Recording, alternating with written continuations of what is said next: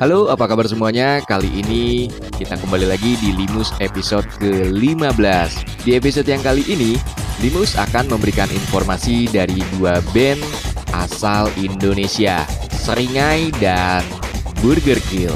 Yuk, kita simak guys.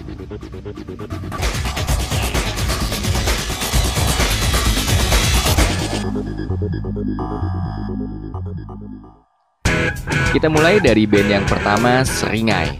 Band yang beranggotakan Aryan sebagai vokal, Ricky Siahaan sebagai gitar, Ed Kemot sebagai drummer, dan Semi Bramantio sebagai basis gitar. High Octane adalah album perdana dari grup musik Seringai yang dirilis pada tahun 2004 dengan label Parau atau Reswara. Album High Octane Rock ditempatkan pada peringkat ke-122 dalam daftar 150 album Indonesia terbaik versi majalah Rolling Stone Indonesia yang diterbitkan pada edisi ke-32 di bulan Desember tahun 2007. Kehadiran Seringai sebagai band rock indie seolah menyemarakan dunia musik rock Indonesia. Band asal Indonesia ini merupakan pecahan dari band Papen, Seringai yang lahir di tahun 2001 dan di tahun 2012, Seringai melemparkan singlenya yang terbaru yaitu Taring. Single ini merupakan pemanasan dari album kedua Seringai.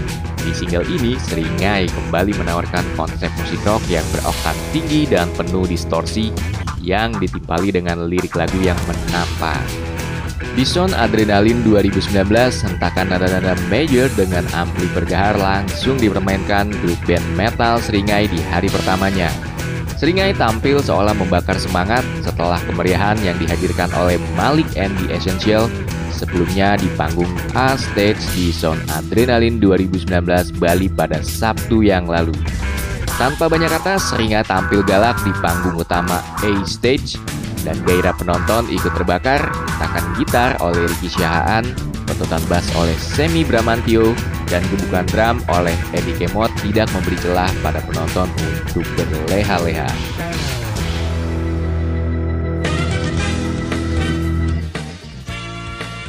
Limus, liputan informasi musik.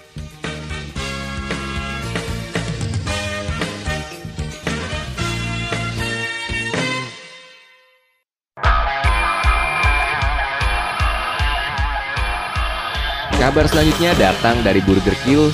Burger Kill merupakan sebuah band metalcore yang berasal dari kota Bandung, Jawa Barat.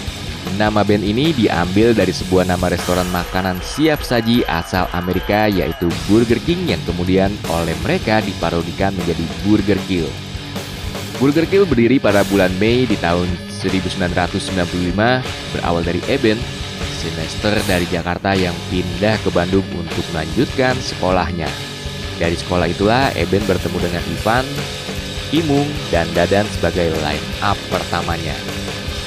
Mereka berhasil merilis single pertamanya lewat underground Phenomenon Richard Christian Franklin Woodler yang merilis kompilasi CD band-band Bandung pada awal 1997. Nama lain seperti Full of Head, Papen, dan Cherry Bombshell juga bercokol di kompilasi yang berjudul Masa Indah Banget Sekali Pisan tersebut. Di akhir tahun 1997, mereka kembali ikut serta dalam kompilasi Breathless dengan menyertakan lagu Overt Sucks di dalamnya. Awal tahun 1998, perjalanan mereka berlanjut dengan rilisan single Blank Proudness pada kompilasi band-band greencore Ujung Brung dengan judul Independent Rebel.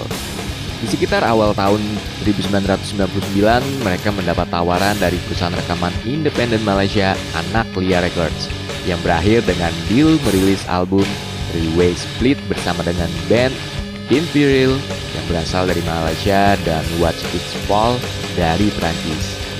Di tahun 2000, akhirnya Burger Kill berhasil merilis album perdana mereka dengan titel Dua Sisi oleh Riotic Records pada tahun yang sama, band ini juga merilis single Everlasting Hope Never Ending Pain lewat kompilasi Ticket to Ride. Masih di tahun 2000, Burger Kill berhasil menjadi nominator band independen terbaik ala majalah News Music. Dan di tahun 2001, mereka pun berhasil melakukan kerjasama dengan sebuah perusahaan produk sport apparel asal Amerika Puma yang selama satu tahun mensupport setiap kali Burger Kill melakukan pementasan. Dan sejak Oktober 2002, sebuah produk clothing asal Australia Insight juga mensupport dalam setiap penampilan mereka. Di pertengahan Juni 2003, Burger Kill menjadi band hardcore pertama di Indonesia yang menandatangani kontrak sebanyak 6 album dengan salah satu major label terbesar di negeri ini, Sony Music Entertainment Indonesia. Di akhir tahun 2003, Burger Kill berhasil merilis album kedua mereka dengan titel Berkara.